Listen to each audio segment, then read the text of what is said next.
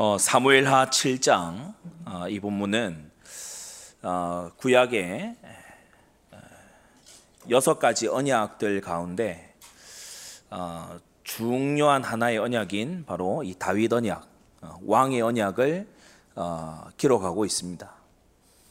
어, 바로 언약궤를 어, 왕의 도성에 들여와서 어, 성전 건축의 그 소원을 내비쳤을 때 하나님께서 이를 허락지 아니하시고 어, 도리어 어, 단지 성전을 건축한다 아, 그것을 훨씬 뛰어넘는 영원한 언약을 다윗에게 선물로 주신 부분이지요.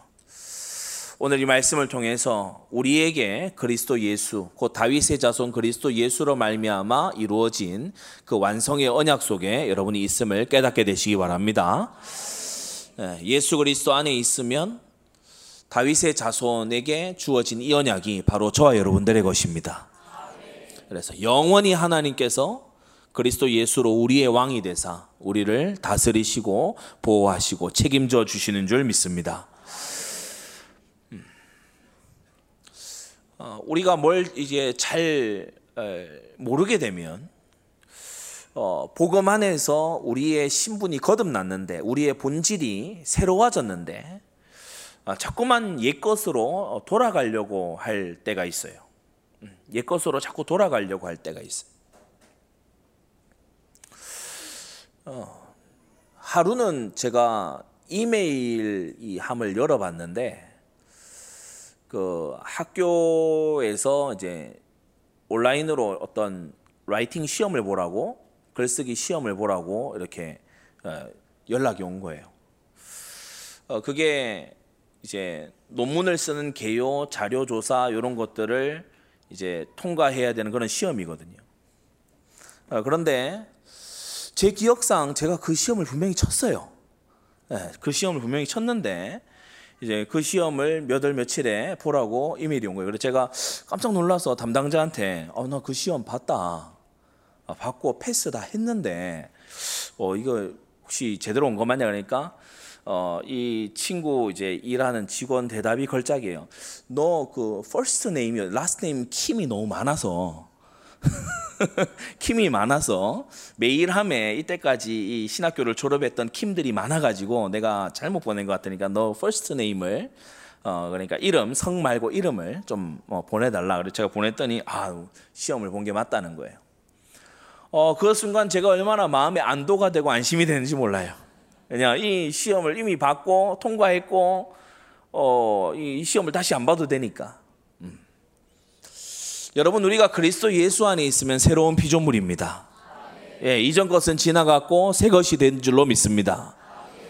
예, 그런데 우리가 하나님의 자녀로 거듭났는데 자꾸 옛날식으로 생각한단 말이에요. 옛날식으로.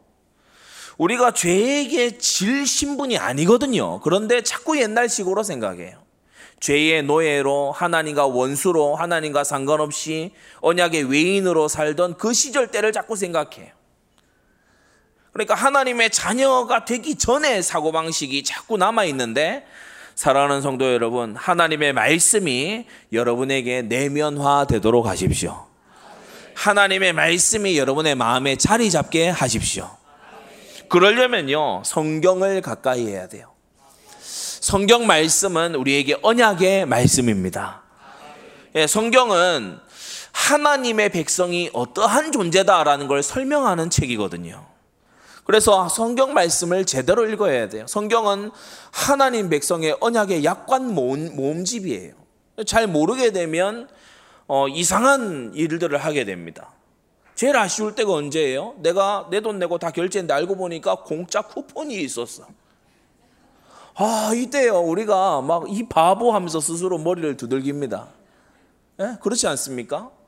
예, 우리가 하나님의 자녀가 되면 이렇게 할 수 있고 저렇게 할 수 있고 하나님이 이런 보장과 저런 약속을 주셨고 그 말씀이 성경에 기록되어 있으니 우리는 하나님의 말씀을 가까이 해야 될 줄로 압니다. 만일 우리 그리스도인들이 스마트폰을 지니고 다니는 만큼 성경을 지니고 다니고 성경 말씀을 가까이 한다면 어떤 일이 벌어질까요? 우리가 스마트폰 통해서 사실 연락 주고받는 거 뭐 중요한 것도 있습니다만은 뭐 사람들 간에 그냥 주고받는 메시지입니다. 그런데 성경은 하나님의 메시지가 주어지거든요. 여러분 성경을 통해서 우리 하나님 음성 들어야 됩니다. 여러분이 성경을 묵상하면서 하나님의 음성 듣게 되기를 바랍니다. 제가 로마서 1장을 요새 읽고 읽고 거듭 읽고 듣고 읽고 녹음해서 다시 듣고 이렇게 읽고 있는데 야 이렇게 깊이가 있는 말씀이었나 아, 요새 새삼스럽게 다시 느껴요. 예수 그리스도의 종 바울은 사도로 부르심을 받아 하나님의 복음을 위하여 택정함을 입었으니 이 1절에서요. 묵상이 꼬리를 꼬리를 물고 계속해서 이어지는데 제대로 진도가 잘 못 나가요. 하나님의 복음을 위하여 택정함을 입었으니 이 복음은 하나님이 선지자들로 말미암아 성경에 미리 약속하신 것이다. 여러분 우리 하나님은 미리 약속하신 것을 이루시는 하나님입니다. 그래서 성경 말씀이 약속의 말씀을 우리가 알아야 뭐가 이루어지고 있는지를 알게 되는 거지요. 여러분 영원한 언약을 붙잡게 되시기 바랍니다. 그것이 오늘 성취되는 오늘의 언약으로 다시 재발견되어야 돼요. 영원한 하나님의 말씀이 나의 오늘에 어떻게 이루어지고 있느냐 우리 성경을 통해서 알게 되는 거 있죠. 특히 그것이 나에게 어떻게 이루어지고 있느냐 여러분 이걸요 하나님의 말씀을 통해 우리가 깊이 들여다봐야 될 줄로 압니다. 여러분 성경을 늘 떠올리기 위해서 우리가 성경을 암송해야 되는 거죠. 자 그러면 이 변함없는 정확하고 오류가 없는 충분한 하나님의 말씀을 어, 우리의 현장에다 주시는 말씀인데 바로 강단 말씀입니다. 데살로니가전서 5장을 지금 가고 있죠. 데살로니가 교회에 보낸 마지막 결론부에 해당하는 말씀, 지금 일부 말씀에서 어, 그 진도를 나가고 있습니다. 굳건한 교회로 세워지기 위해서 하나님 앞에 흠이 없는 자로 그리스도 오실 날에 세워지기 위해서 목회자간이 어떠해야 되는지, 성도들 사이에 어떠해야 되는지, 그러면서 이 세상을 살아갈 때 자기 자신이 어떻게 발견되어야 되는지, 그러면서 어떤 길로 나아가야 되는지 성경 말씀을 통해 우리가 듣고 있죠. 여러분 특별히 목회자관 바르게 세우게 되시기 바랍니다. 요새 주시는 하나님의 말씀 속에서 하나님의 음성 들어야 돼요. 우리가 만일 목회자를 향해서 200% 300% 열려 있는 마음을 가지면요. 여러분 이렇습니다. 목회자가 같이 열을 내고 같이 뭔가 어, 이, 이 노를 발하는 거기에 우리도 같이 노를 발하게 돼요.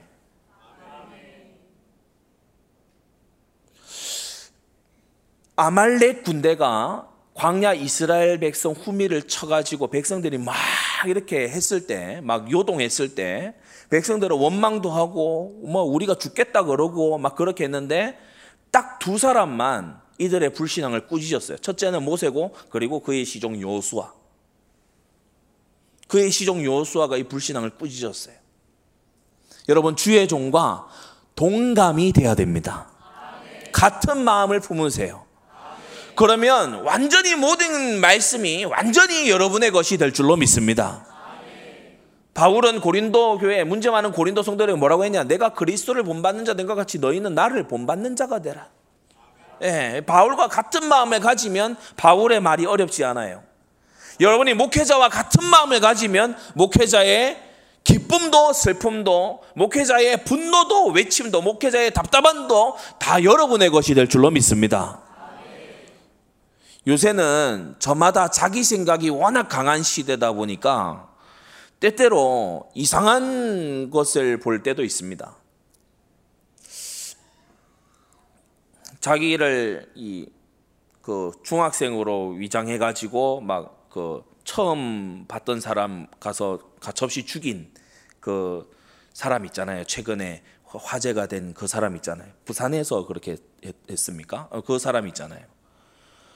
야, 사람이 저렇게 할 수 있냐? 그 범행 저지르기 전에 어떤 비슷한 범죄 영화 이런 거를 굉장히 많이 봤다 하더라고요.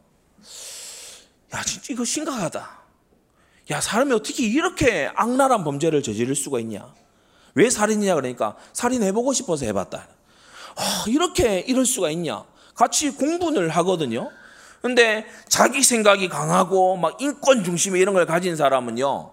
어, 이런 것에 같이 분노하고 같이 화내고 그게 아니고 사정이 있었겠지. 어, 그 사람도 뭔가 사정이 있어서 불우한 환경에서 자랐기 때문에 그런 거 아닐까? 이런 식으로 자기 생각을 막 들래요. 그래서 사회가 도덕의 잣대가 하나가 되지 않고 판단의 잣대가 하나가 되지 않고 이럴 수도 있다. 저럴 수도 있다. 이럴 수도 있다. 여러분 우리는 이러한 것을 바로잡기 위해 절대라고 하는 것을 기억해야 됩니다. 우리는 뭘 어떤 기준을 가지고 생각하고 느껴야 되냐? 하나님의 말씀이 기준입니다. 강단 말씀이 기준이에요. 하나님이 판단하시는 대로 우리도 판단해야 돼요. 하나님이 바라보시는 대로 우리도 바라봐야 돼요. 하나님이 죄라고 하시는 것은 우리에게도 죄예요. 하나님이 사랑하시, 사랑하라고 하신 것은 우리도 사랑해야 돼요. 하나님께서 미워하라고 하신 것은 우리도 미워해야 할 줄로 압니다. 여러분, 그래서 하나님과 마음이 하나가 되고, 강단의 주의 종과 마음이 하나가 되어야 될 줄로 믿습니다. 강단 말씀 통해서 하나님의 음성을 듣고, 이 음성이 여러분에게 들릴 뿐 아니라 여러분 입에서 나오는 음성도 하나님의 음성이어야 될 줄로 압니다. 내게 주시는 말씀이 있어요. 나를 살리기 위해서 주시는 말씀이에요. 내게 주시는 말씀, 나를 살리기 위해 주시는 말씀이에요. 여러분이 강단 말씀에서 쭉 말씀이 주어질 때 나를 살리려고 내게 주시는 말씀 찾아야 됩니다. 아멘. 여러분 그거 정말 발견하게 되시기 바랍니다. 가문해 주시는 말씀이 있어요. 사람이 보통 자기 스스로의 가문을 어, 막 그냥 긍정적으로 바라보거나 아니면 막 그냥 부정적으로 바라보는 경우가 있어요. 거의 양극단입니다. 그런데 하나님의 말씀을 통해서 정확하게 분별해야 돼요. 무엇이 축복의 발판이 될 근거인지, 또 무엇이 하나님께서 정말 버리기를 원하시는 것인지, 여러분 가문을 살릴 말씀으로 받게 되시기 바랍니다. 예를 들어서 목회자에 대해서 너무나 어, 이 무시하고 천시하는 그러한 어떤 악습이 내려오는 가문이다. 여러분 대해서 끊어내야 됩니다. 예, 무슨 일이 있어도 여러분 대해서 끊어내야 돼요. 어떠한 고질적인 음행이나 도적질이나 사기나 이런 것이 고질적으로 내려온 여러분 대해서 끊어져야 될 줄로 압니다. 시대에 주시는 말씀이에요. 이것은 시대를 살리라고 주시는 하나님의 말씀입니다. 여러분 이 강단 말씀을 듣는 중에 우리는 세 번째 기도 속에서 하나님의 음성을 다시 듣는 우리가 되어야 될 줄로 압니다. 기도 속에서 하나님의 신에 감동되면 하나님의 음성을 듣는데 귀에 들려주시는 게 아니고 심령에 들려주세요. 하나님의 음성을 심령에 들려주시는 거예요. 내가 고쳐야 될 나의 치유. 내가 바라봐야 될 나의 서밋 이걸요 하나님의 음성을 어, 이 심령으로 듣게 되는 거 있죠. 여러분이 말씀 붙잡고 기도 속에 깊이 들어가 보세요. 기도 제목은 마음에서 나오는 게 아니고 말씀에서 나와야 됩니다. 우리가 마음 담아 기도해야 되지만 마음 담아 기도해 마치 무언가를 요리하고 끓일 때 냄비 안에 들어 있어야 되는 것과 냄비 밖에 있어야 되는 게 서로 다르잖아요. 그렇죠?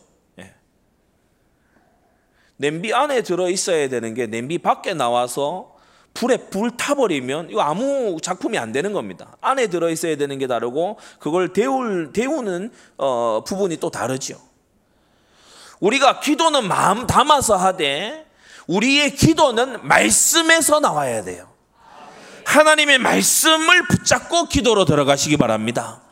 그래서 여러분의 열망을 잡고 기도로 먼저 들어가지 마시고 하나님의 말씀을 잡고 기도로 들어가서 그 안에서 여러분이 가지고 있던 기도 제목을 다시 보세요.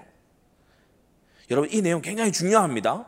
말씀 구절, 성경 구절, 강단 말씀에서 딱 제시해 주신 그 구절 붙잡고 기도로 깊이 들어가서 여러분이 지금 답답한 거, 여러분이 지금 해결됐으면 하는 거, 여러분이 지금 간절한 거 그걸 다시 보세요. 다시 보세요. 왜냐 많은 경우에 우리는 원하는 게 틀려요. 원하는 게 잘못되어 있어요. 많은 경우에 우리는 답답한 지점이 잘못되어 있어요. 많은 경우에 우리는 뭐냐? 우리가 생각하는 해결책이 이상한 해결책일 경우가 있어요. 그래서 말씀을 통해 기도라는 이 채널 속에서 우리는 나의 상황과 여건을 다시금 봐야 되는 겁니다. 이때 제대로 된 방향이 나오게 돼 있는 거예요. 다윗이 굴 속에 들어온 사울을 봤을 때 다윗에 함께한 사람들은 전부 다 응답으로 봤어요. 다윗과 함께한 사람들은 사울을 붙였다 이렇게 봤어요. 근데 다윗이 그 순간에 이 사울을 처리하고 내가 이 도망자 신세에서 벗어나고 싶다라고 하는 이 열망에 사로잡혀 있었던 게 아니고 기도 속에 들어가서 하나님 말씀 잡은 거예요. 여러분 이게 다윗을 지키고 다윗과 함께한 사람도 지키고 다윗이 세울 나라도 지키는 오고 오는 시대의 응답이 된 줄로 믿습니다. 예, 여러분이요. 마음의 열망을 가지고 무조건 기도 속으로 모든 걸 가지고 기도 속으로 들어가는 게 이게 위험하다는 말씀 여러분 주의하셔야 됩니다 진짜. 말씀에 걸러서 기도로 들어가야 돼요. 도리어 우리는 말씀 잡고 기도로 들어가서 우리의 소원을 다시 봐야 될 줄로 믿습니다 왜냐하면 하나님은 다 오르시고 우리는 거짓되기 때문에 하나님의 말씀을 붙잡고 기도 속으로 들어가야 되겠죠 오늘 5절에 뭐라고 하셨냐 어, 가서 내 종 다윗에게 말해라 라고 하셨어요. 그러면서 하나님이 처음 딱 하신 말씀이 뭐죠? 네가 나를 위하여 나의 거할 집을 건축하겠느냐? 오늘 17절까지 쭉 읽어보시면 나오겠지만 하나님께서 다윗 속에 살짝 묻어 있는 그걸 씻어내 주십니다. 다윗은 지금 승승장구해 왔어요. 블레셋과의 전투에, 전투에서 두 번이나 이겼죠. 물론 이제 언약계를 모셔오는데 한 번 실패했었지만 고쳐서 다시 승리했지요. 그러면서 언약계가 예루살렘으로 들어올 때 엄청나게 기쁨으로 막 축제 축제를 벌이고 온 이스라엘이 감격하고 언약계가 마침내 하나님 이 하나님의 언약계가 예루살렘에 마침내 들어온 거예요. 그러니까 이 다윗이 시도한 일이 다 잘 됐어요. 잘다 잘돼 왔어요. 다윗이 생각한 겁니다. 내가 하나님을 위해서 내가 하나님을 위해서 5절에 하나님이 딱 말씀하시는 것처럼 네가 나를 위하여 나의 거할 집을 건축하겠느냐. 우리가 11절을 가서 보시면 여호와가 너를 위하여라고 말씀하시죠. 여호와가 너를 위하여. 하나님이 처음 나단을 통해서 물으십니다. 네가 나를 위하여 집을 건축하겠다고? 참 선한 동기이고 좋은 마음인 것 같으나 네가 나를 위해서 일하는 게 아니고 내가 너를 위해서 일하고 있는 것이다. 우리는 자칫 교회에 와서 오늘 거룩한 주일에도 내가 하나님을 위해서 예배를 하고 내가 하나님을 위해서 전도를 하고 내가 하나님을 위해서 헌금을 하고 그렇게 생각할 수 있습니다만은 여러분 그게요 도를 지나치지 말아야 됩니다. 하나님이 우리에게 생명을 주셨고 하나님이 우리에게 은혜 베푸시고 하나님이 우리에게 재물 얻을 능을 주시는 줄 믿습니다. 그래서 하나님이 우리에게 공급하시는 분이에요. 하나님께서 우리에게 주신 것이지 우리가 하나님께 뭔가 보태드리는 게 아니라는 사실입니다. 그래서 세 가지로 말씀을 봤는데 첫째, 하나님이 이 다윗의 소원을 다윗의 요청을 성전을 건축하겠다고 하는 다윗의 요청을 거절하셨어요. 여러분 옆에 적어 두십시오. 거절에는 더 큰 은혜가 있다. 예, 거절에는 더 큰 은혜가 있습니다. 헌신하고 충성하고자 때때로 교회에서 이걸 제가 하겠습니다. 그래서 교회 교회에서 또는 주의 종이 아, 그거 하지 않도록 하세요라고 했을 때 여러분이 시험에 든다는 것은 처음부터 동기가 잘못된 거예요. 여러분 정말 도움이 되고자 했다면 정말 상대를 위해서 하는 거라면 나보다 더욱더 좋은 도움이 있다라고 했을 때 깔끔하게 깨끗하게 기쁨으로 내 걸 접을 수가 있습니다. 당연한 거 아니겠어요? 그렇지 않습니까? 무언가 다른 거, 내가 했다, 내가 할 거다, 내가 해낼 거다, 이것이 있기 때문에 거절을 못 견디는 거예요. 여러분 이 거절을 못 견딘 사람이 창세기 딱 펴면 처음 나오잖아요. 가인. 하나님의 거절을 못 견뎠어요. 하나님 제가 뭘 고칠까요? 하나님 제가 뭘 고쳐야 될까요? 하나님 뭘 원하십니까? 이게 아니고 내가 하는데 하나님이 뭔데 한 반이야? 그러니까 그게 가인이에요. 근데 다행스럽게도 감사하게도 이 다윗은 어, 가인 같은 마음이 아니었죠. 거절에 감사하는 다윗을 보게 됩니다. 자, 첫째, 거절. 우리 하나님은 사실 거할 집이 필요가 없으신 분이에요. 무소부재하신 하나님이십니다. 천지 만물을 창조하신 하나님이죠. 사람이 손으로 지은 집에 거하시는 분이 원래가 아닙니다. 예레미야 23장 24절에 나는 천지에 충만하지 아니하냐라고 하셨어요. 그래서 어, 이 하나님께 집을 지어 드릴 수가 없어요. 분양받아 드릴 수가 없다고. 예, 하나님은 뭐 집을 이렇게 지어 드릴 수가 없어요. 종용이 감찰함이 찌는 일광 같고 가을도 위에 운무 같다라고 했어요. 그러니까 하나님은 온 천지에 충만하셔서 감찰하시고 살피시고 다스리고 계시는 거 있죠. 장소에 제한되지 않으시는 하나님입니다. 여러분 우리가 성전을 건축하면서 오해하지 말아야 돼요. 장소에 제한되는 하나님이 아니에요. 광대하신 하나님이십니다. 그런데 이 하나님께서 어떤 특정한 시기와 때에 애굽이라는 곳에서 하나님의 기적을 열 가지 기적을 행하시고 당신의 백성을 건져내시고 구원하셨어요. 역사와 이 만물 너머에 계신 시공간 너머에 계신 하나님께서 왜 시공간 안에 역사를 하십니까? 우리로 하여금 당신을 알게 하시려고. 하나님은 왜 우리에게 계시하십니까? 왜 말씀하십니까? 영원 무궁하신 하나님을 유한한 우리로 하여금 알게 하시려고. 그러면서 오늘 6절에 보시면 어, 예, 굉장히 특이한 말씀이 있죠. 장막과 회막에 거하며 행하였다라고 하셨어요. 하나님은 거할 곳이 필요가 없는 분이신데 장막과 회막에 거하였고 이스라엘 백성과 함께 동행했다라고 말씀하십니다. 거할 곳이 원래 필요가 없으신 하나님인데 하나님께서 한 장소를 정해서 내가 거기 거하고 거기가 내 집이다라고 하신 그곳이 바로 장막과 회막, 곧 성막이라는 것입니다. 만남의 장소, 우리가 회막이라고 했을 때 tent of meeting, 만남의 장소 이런 뜻이죠. 작은 두 번째로 하나님께서 도리어 물어보십니다. 어느 누구, 어느 지파에게 왜 백향목 집을 짓지 않느냐라고 하나님이 물어보신 적 없다. 이건 이제 신약에 와서도 동일한 원리죠. 구약이나 신약이나 동일한 원리입니다. 어떤 사람들 얘기합니다. 신약에 어, 성전 지으란 얘기가 없다.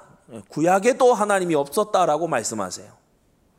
그러나 그러면 성전을 짓고자 하는 열망을 가진 이 다윗을 하나님께서 내치셨느냐 아니요. 놀라운 은혜로 영원한 은혜로 하나님께서 그 마음을 귀히 받으셨다는 사실입니다. 하나님이 요구하지 않으셨어요. 강요하거나 명령하지 않으셨다는 거예요. 우리 하나님은 자원하는 심령을 기뻐하십니다. 하나님이 무엇을 기뻐하실까? 하나님의 영광이 어떻게 하면 높임을 받으실까? 이것을 기쁨으로 즐거움으로 하나님의 영광을 위하여 헌신하고자 하는 자가 나타나기를 하나님은 기다리신 겁니다. 사랑하는 성도 여러분, 우리가 자녀에게 이런저러한 거 얘기하기도 하지만 때때로 부모가 기다릴 때가 있죠. 얘가 이 정도 나이가 되고 이 정도 철이 들면 이제는 이걸 할 때가 됐는데 말하지 않고 기다릴 때가 있습니다. 광야에서 기르시고 사사시대 때 주님께서 건지시고 건지시고 건지신 지가 온 수백 년이 흘러갑니다. 한 민족을 기르심이 마치 한 아이를 기른 것 같아서 그래서 하나님께서 기르고 기르고 기르신 이 백성이 이제는 하나님의 영광을 위해서 장성한 자녀처럼 하나님의 영광을 위해서 일하기를 기다리셨다는 사실이에요. 그래 세 번째 하나님께서 이 다윗에게 거절하시면서 뭐라고 하시냐? 너는 건축하지 못하지만 내게서 날 아들이 건축하게 될 것이라고 하시죠. 때때로 하나님의 뜻이 분명하고 확실하고 그리로 가는 것이 확고하지만 하나님께서 일시적으로 막으시고 또는 그 사람에게 못하게 하시는 경우가 있어요. 네, 그 사람에게 못하게 하시는 경우가 있어요. 신약에도 바울이 아시아로 선교 가기 위해서 모든 걸 준비했어요. 말씀도 준비했고 기도로도 준비했고 준비했을 거 아닙니까? 그러니까 하나님께서 못 가게 하세요. 계속 막으세요. 사도가 팀을 이루어서 가려고 하는데 막으신다고. 그러니까 하나님께서 막으시는 경우가 있습니다. 그럼 아시아는 복음 안 받아야 되냐? 그건 아니에요. 아시아에 복음화 돼야 돼요. 복음이 전해져야 돼요. 나중에 바울도 아시아에서 돌아온 회심자들이 있다라고 얘기를 해요. 그러나 지금은 아니에요. 먼저가 아니에요. 우선 현장이 아니에요. 그래서 하나님이 막으시는 경우가 있어요. 사랑하는 성도 여러분, 우리는 이 부분에서 하나님의 인도 받기를 세밀하게 받아야 됩니다. 영원한 뜻에서 영원한 하나님의 계획 속에 성전 지어지는 것은 맞아요. 그러나 지금 다윗 때에는 하나님이 그걸 허용 안 하세요. 그래서 영원한 언약과 오늘의 언약이 서로 차이가 있어요. 영원한 세계에서 이루어지고 있는 큰 그림에서 이루어지고 있는 말씀과 오늘 당장 이루어지는 게 서로 차이가 있을 수 있어요. 여러분 눈을 바르게 뜨시고 신앙생활을 성령인도 받는 속에 해 나가시기 바랍니다. 다윗이 성전 건축 못하게 하신 이유에는 크게 두 가지가 있는데 첫째는 그가 우상화되는 걸 방지하기 위함입니다. 모세도 어, 무덤이 어디 있는지를 하나님께서 알지 못하게 하셨죠. 나중에 우리가 유다서에 가서 보면은 그 한 일화를 설명을 합니다. 사단이 나와서 모세의 시체를 가지고서 막 하나님께 항변하고 그렇게 했었다. 미가엘이 나와서 이 사단에게 꾸지람을 했다. 어. 미가엘이 사단의 사단을 꾸짖었다. 그런 이제 기록 유다서에 잠시 나옵니다. 그런데 그게 요지가 뭐냐 하면은 모세 이, 이 사단은 항상 비꼬는 자거든요. 사단은 항상 빈정되는 자입니다. 예? 하나님 너 어디 갔다 왔니? 여기저기 다녀왔는데요. 어디 갔다 왔다 말 안 해요. 여기저기 다녀왔습니다. 항상 말도 돌려서 빈정거리면서 말해요. 예수님이 오시니까 우리와 무슨 상관이 있길래 왔습니까? 이렇게 빈정거리면서 말해요. 이게, 이게 사단의 특징, 귀신들의 특징이거든요. 빈정거리입니다. 예, 빈정거리는 귀신이 빈정거리는 인간들을 좋아합니다. 동류라서 이제 와서 옆에서 짝짝꿍을 하죠. 예. 모세의 시체를 두고서 이 마귀가 빈정거리는 거예요.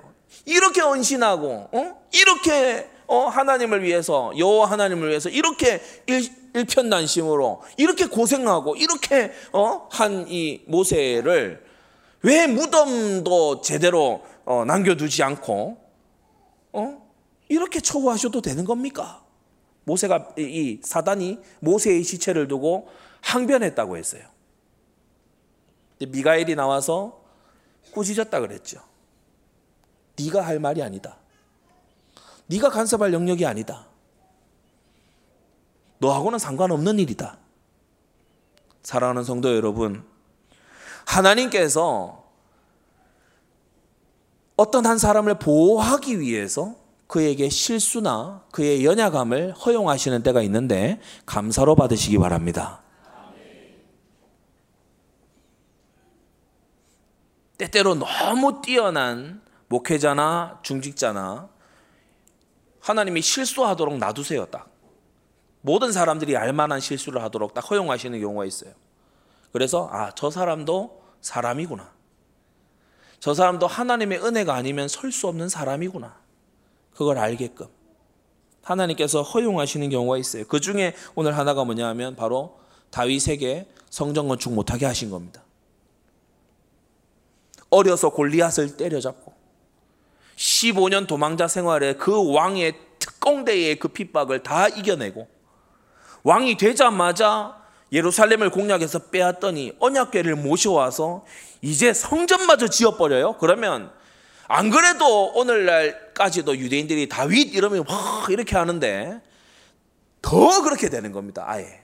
그러니까 하나님께서 다윗을 지키는 방법이 뭐냐? 거절하시는 거예요. 그리고 또 하나는 뭐냐? 다윗이 피를 심히 많이 흘렸어요. 물론 하나님의 명령으로 공의의 전쟁을 행한 것이지만 사람을 너무 많이 죽였어요. 그렇기 때문에 예, 내 이름을 위하여 전을 건축하지 못하리라. 역대상 22장 8절에 그렇게 말씀했죠. 너무나 많은 피를 흘렸기 때문에 그 피 흘린 자들, 이 이방인들 있지 않습니까? 여러 족속들, 열국들 있을 거 아닙니까? 그 자기의 형제와 아비를 다윗 군대에 의해서 잃어버린 그 사람들이 성전을 고운 시각으로 보지 않겠죠. 하나님의 영광을 위해서 그 이름의 명성을 위해서 하나님이 다윗에게 성전 건축을 허락지 않으신 겁니다. 자, 네 번째로 그 대신 아예 못 짓는 게 아니고 네 몸에서 날 네 아들이 전을 건축하게 될 것이다. 솔로몬을 두고 하시는 말씀이죠. 다윗 너를 통해서는 정복을 하고 평안하게 해줄 것이고 너는 열조에게로 돌아가겠지만 네가 열조에게로 돌아간 다음 성전은 네 몸에서 태어난 그 자식이 건축하게 될 것이다. 아직 솔로몬이 나기 전에 하나님이 주신 말씀입니다. 그 두 번째, 다윗은 이러한 거절, 하나님 앞에 성전 건축하고 싶습니다. 다윗 너는 안 돼. 이런 거절을 하나님 앞에 입었지만 큰 두 번째로 다윗의 생애에 하나님의 은혜와 응답은 말로 다 할 수 없이 컸어요. 여러분 하나님의 은혜에 감사하는 우리가 되어야 될줄 압니다. 받지 못한 것을 불평하는 자 되지 마시고 하나님이 내게 주신 많은 것들을 가지고 감사하는 자 되시기 바랍니다. 다윗은 목동의 하나였지만 이스라엘의 왕으로 세움을 입었어요. 양을 따르는 데서 취하여 내 백성 이스라엘의 주권자를 삼았다고 하나님이 말씀하십니다. 다윗은 사실 아무것도 아닌 사람이었어요. 그 아비에게도 인정 못 받던 사람이었어요. 막내 아들이고요. 형들에게도 전시받던 그런 목동에 지나지 않았, 않았는데 하나님께서 이 다윗을 들어 이스라엘의 주권자를 삼으신 거예요. 이세의 아들 다윗을 만나니 내 마음에 합한 사람이구나 하시면서 하나님께서 당신의 뜻을 이루게 하리라고 다 이루게 하리라고 어, 하신 것입니다. 이 작은 소년 다윗에게 있었던 거룩한 나라 신정 국가에 대한 열망을 하나님이 보시고 그를 높이신 것이죠. 9절에도 네가 어디를 가든지 내가 너와 함께 있어 보호하였다고 말씀하십니다. 여러분 임마누엘의 힘으로 다윗은 왕의 핍박도 이겨내고 자신의 성정도 이겨내고 그죠? 장수 장군 용사의 이 성정 그죠? 이것도 다윗이 모두 이겨내고 대적도 이기고 내 안의 감정도 이기고 그러한 승리를 할 수 있었던 거예요. 작은 세 번째로 네 모든 대적을 내 앞에 멸하였은적이라고 하셨죠. 여러분 하나님의 뜻과 목적을 가슴에 품을 때 하나님은 이 사람에게 승리를 안겨다 주시는 것입니다. 힘 주실 이유가 있는 사람이 되시기를 바랍니다. 다윗이 하나님의 뜻을 가슴에 품었기 때문에 다윗을 대적하는 건 이제 하나님을 대적하는 게 되는 거예요. 우리가 하나님 편에 서게 될 때 우리는 천하무적의 사람들이 되는 것입니다. 왜냐 하나님의 뜻은 어, 꺾이지 않고 세워지기 때문이에요. 이 다윗이 승리 거둔 다음 얻은 많은 노획물과 조공을 통해서 다윗은 부귀 영화를 누리게 됐지요. 누가 시비 걸 수 있고 누가 욕할 수 있겠습니까? 하나님을 경외하는 다윗에게 하나님이 안겨다 주신 승리요, 평안이요, 부요함인 줄 믿습니다. 마지막 큰 세 번째, 이 다윗을 향해 하나님께서 여섯 가지 약속하세요. 네가 나의 집을 건축하겠다는 그 열망을 가졌냐?